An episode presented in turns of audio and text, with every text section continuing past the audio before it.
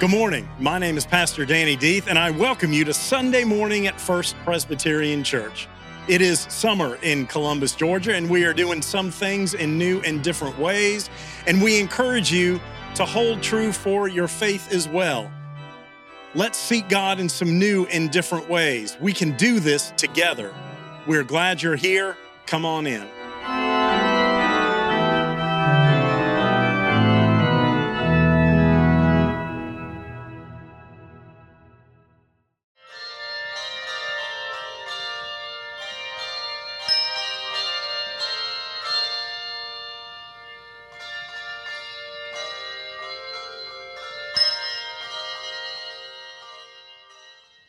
Our scripture reading is from 2 Corinthians 12, verses 2 through 10.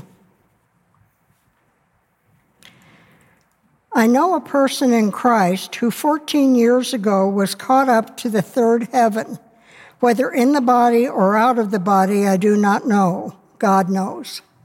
And I know that such a person, whether in the body or out of the body, I do not know.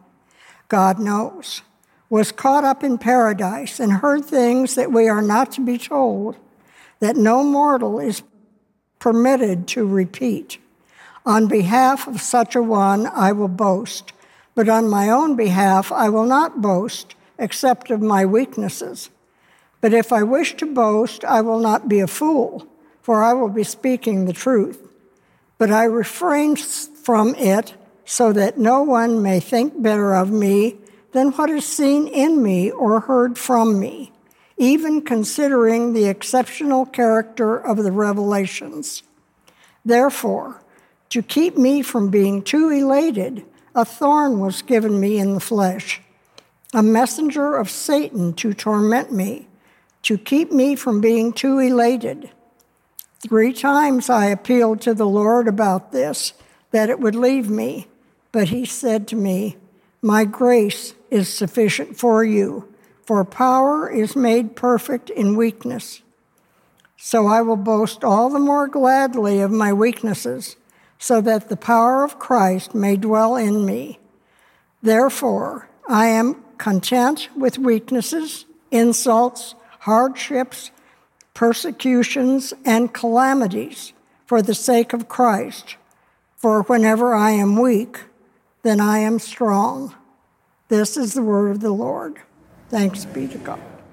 Our second lesson is taken from Mark's Gospel. We are in chapter 6 and we are reading verses 1 through 13. That is Mark 6, 1 through 13.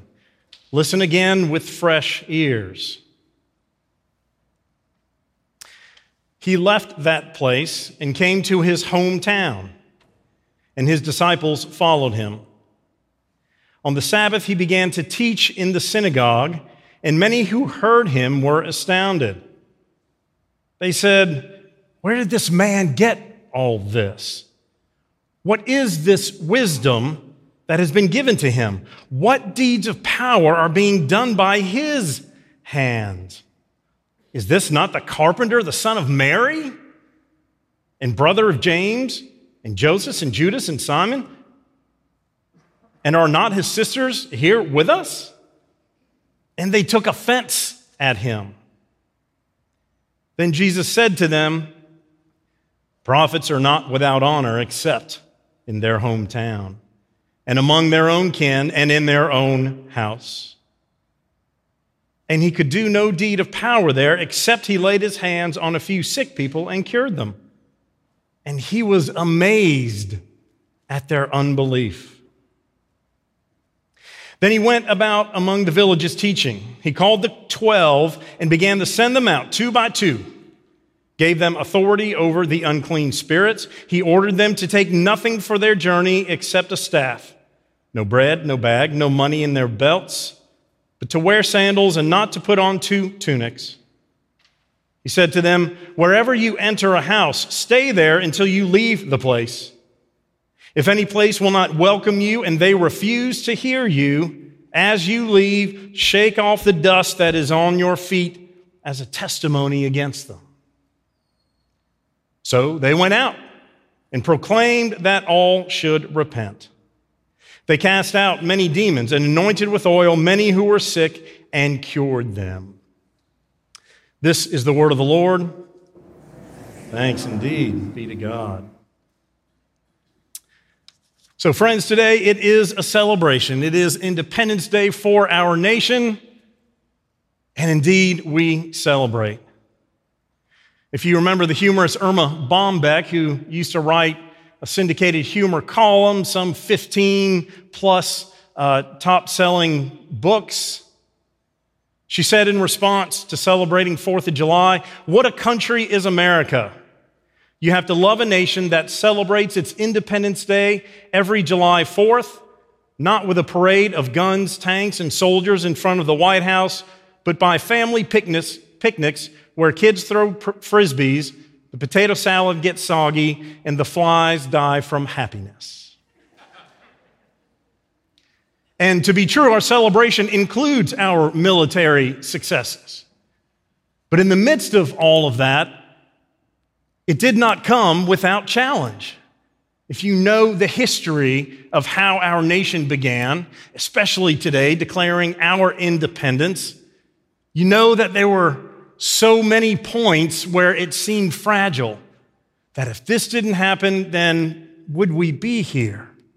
Or if this person wasn't committed to this new idea that could be America, would we still be an independent country? I want to lift up Thomas Paine to you. Thomas Paine was born in 1737 in England, and he had a lot of challenges in his life. As a matter of fact, he didn't really do anything successful until it was close to the independence of this country. He overcame many obstacles, many things that he was simply that he simply failed at. For example, he was born into a financially struggling family, had to quit school at age 13 to labor as an apprentice in his father's corset shop. He did a brief stint as a sailor on a privateer ship at 20, tried and failed to start a craftsman business. He managed to land a government job as an excise tax, tax collector, but was fired twice. The second time, after leading an unsuccessful campaign to get higher wages for him and his colleagues. He failed efforts, his failed efforts to lobby Parliament left him with a view of the British government that did not sit well with him. So it wasn't until, through his friend Benjamin Franklin, he came to the United States and he wrote something that was very important to the declaration of this nation from Britain. He wrote what was called Common Sense, a 47 page pamphlet. First published in Philadelphia in 1776, a scathing polemic against the injustice of a rule by a king. He also made eloquent arguments that Americans had a unique opportunity to change the course of history by creating a new sort of government in which people were free and had the power to rule themselves.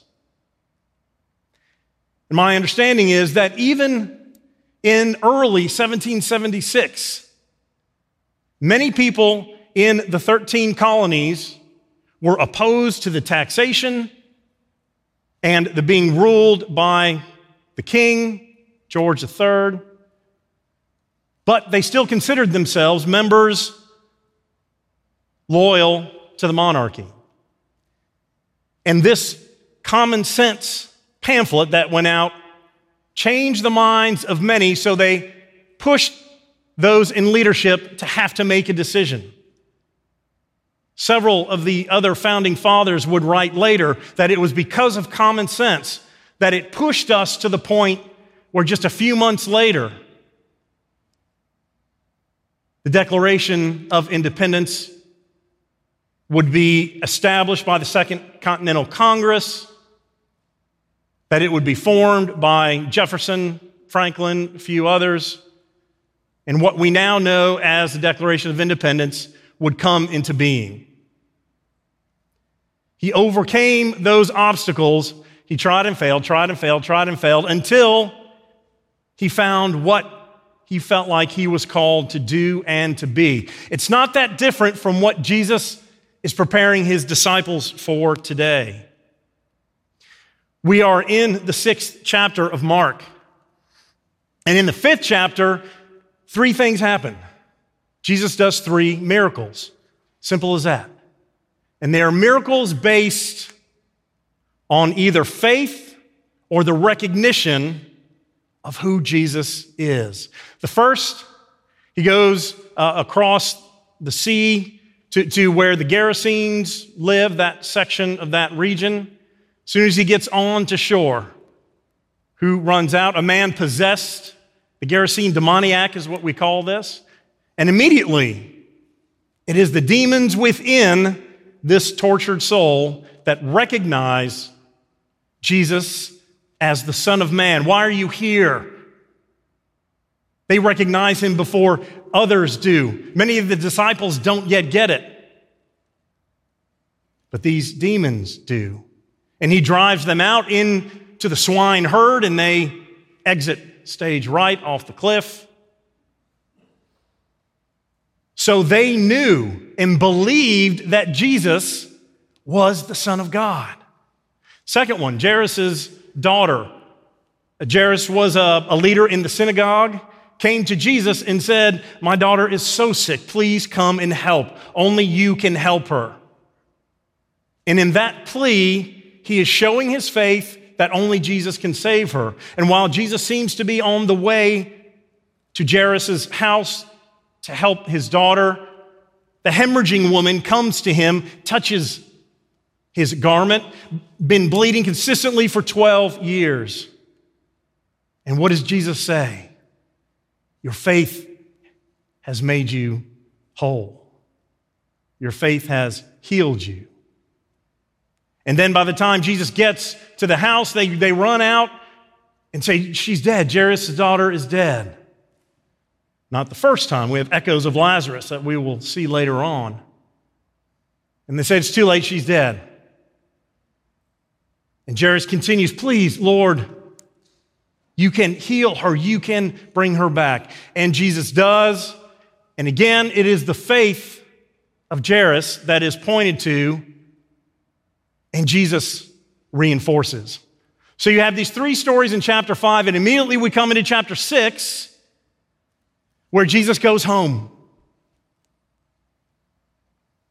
And he's with his people. It is the Sabbath. He stands up to preach and starts, lays it on him, gives him a good one.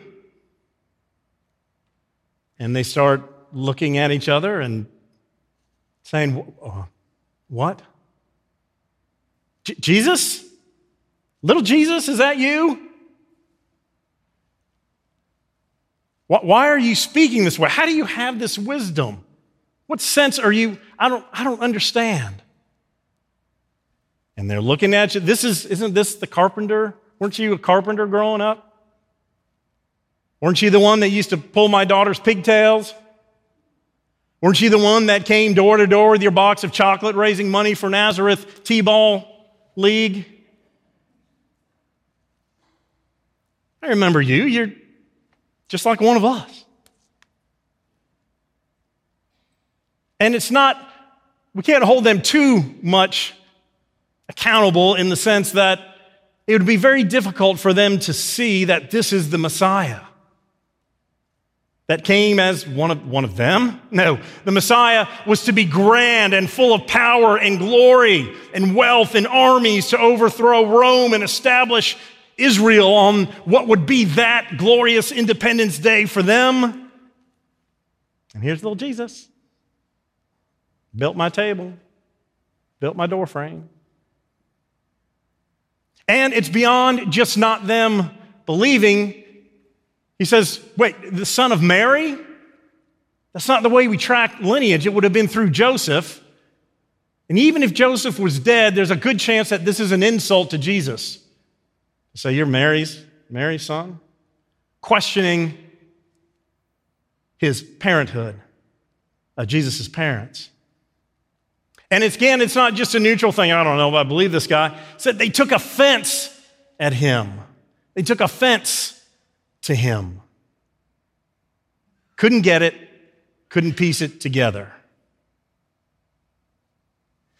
There's a, a story about a pastor who just graduated from seminary, went through his schooling, his whole process, was ordained. His first sermon he opted to do back at his home church. Not an unsimilar situation. All of his family, extended family, lived there in the town. They all came, his high school buddies, his college friends, they're all there together.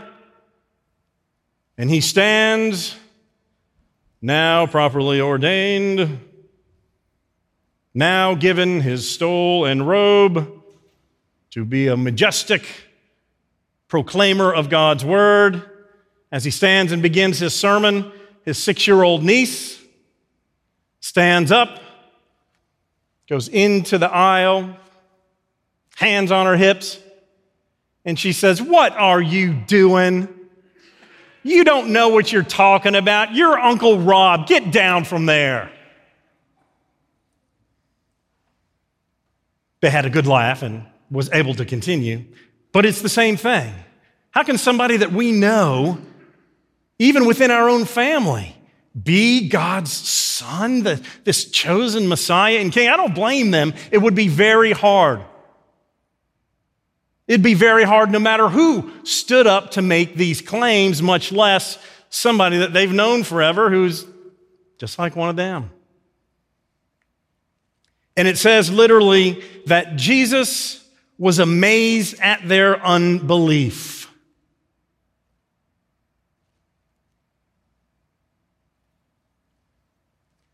In chapter 5, they were all amazed at the healings. They use the same word amazed at what Jesus was able to do.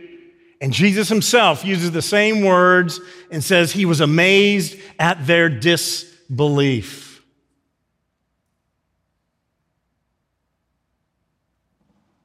He says, Prophets are not without honor, except in their hometown and among their own family and their own house.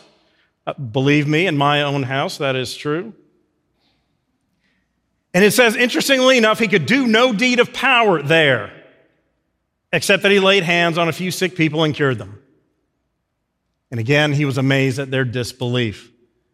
He could do no deed of power. Wait, does that mean, excuse me, that because they didn't believe, Jesus has no power? Does Jesus' power only come from we who claim to believe? And how many really do? Are we limiting Christ by our lack of belief? Or is that the way that this works? I think not. Breathe easy.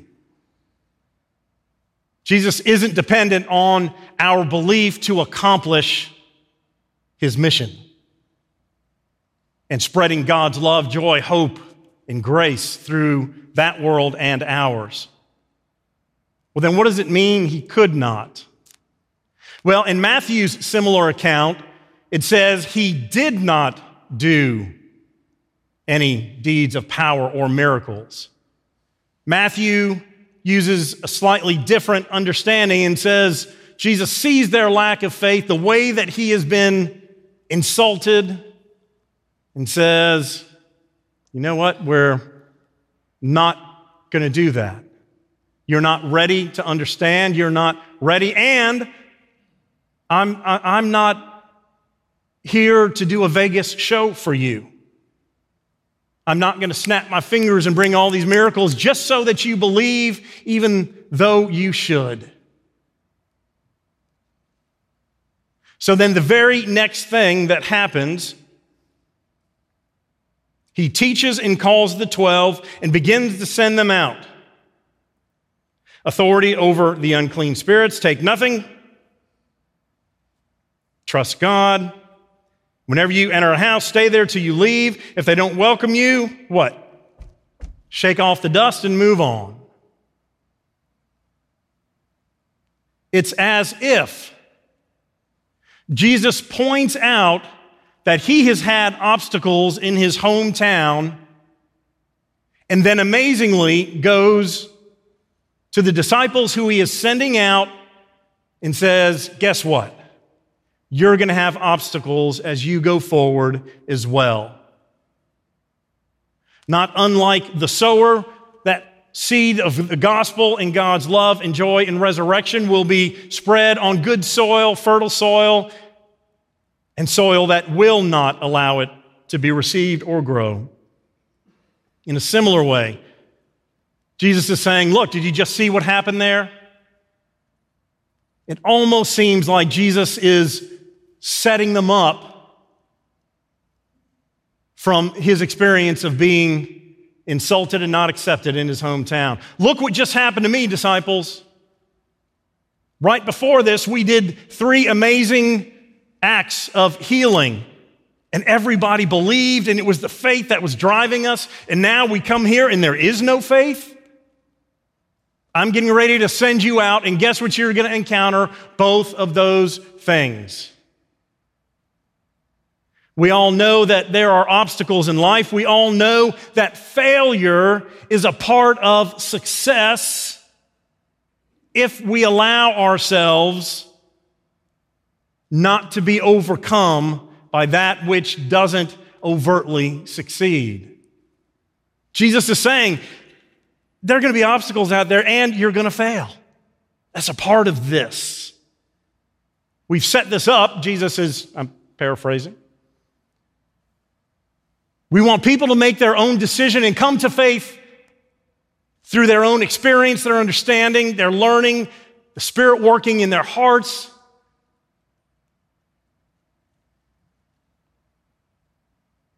And so, because of that, you're not programmed for faith per se.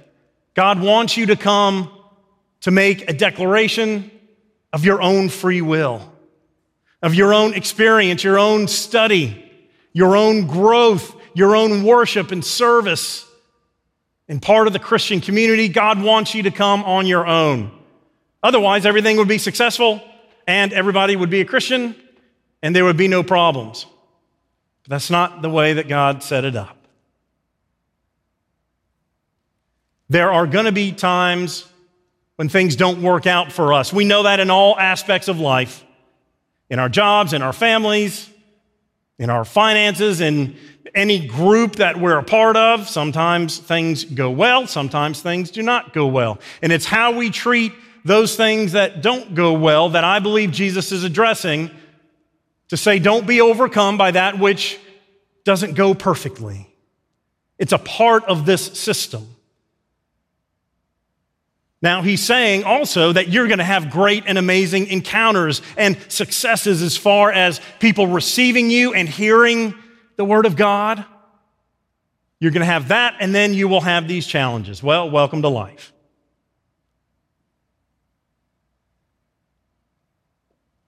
But as Vicki mentioned this morning, if we are like those fireworks, Jesus sends us out, and you, you know, you've been at the shows, those boom, boom. That means they've left their point of origin, boom. And then they go up, and then you wait. And when they explode, everybody goes, ah. And if they just dud, boom, boom, boom, they go up, ah. We are called not to be those that go and fizzle out. We are called to be those that go and explode with the light and the love of Christ as missionaries sent so that others will know.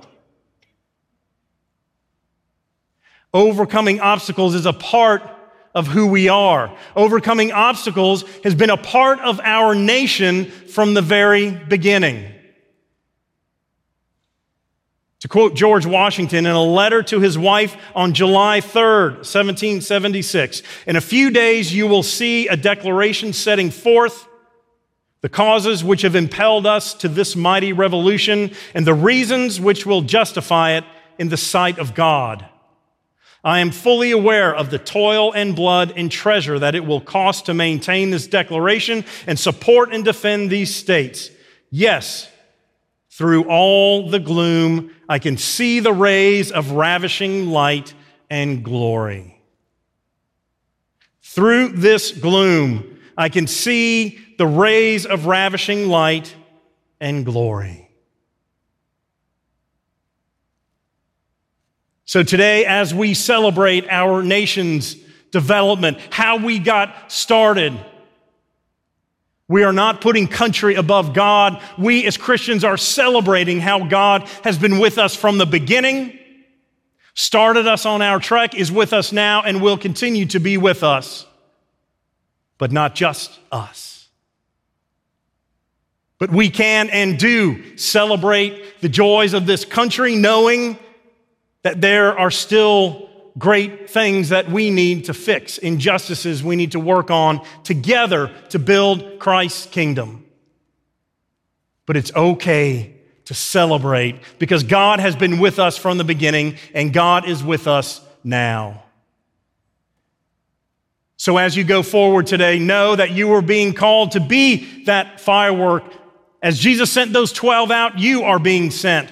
Not just a foom, foom, foom, and then burn out, but rather to explode in God's light and resurrection glory that others will know. And know that as Thomas Paine struggled until he found what he was called to do, struggle is a part of our journey. Obstacles are a part of our journey. Failure is a part of our journey. But so too are successes, joys, and celebrations. So let us go today as God's people. Celebrate our call in the world and celebrate our great nation. Hallelujah. Amen.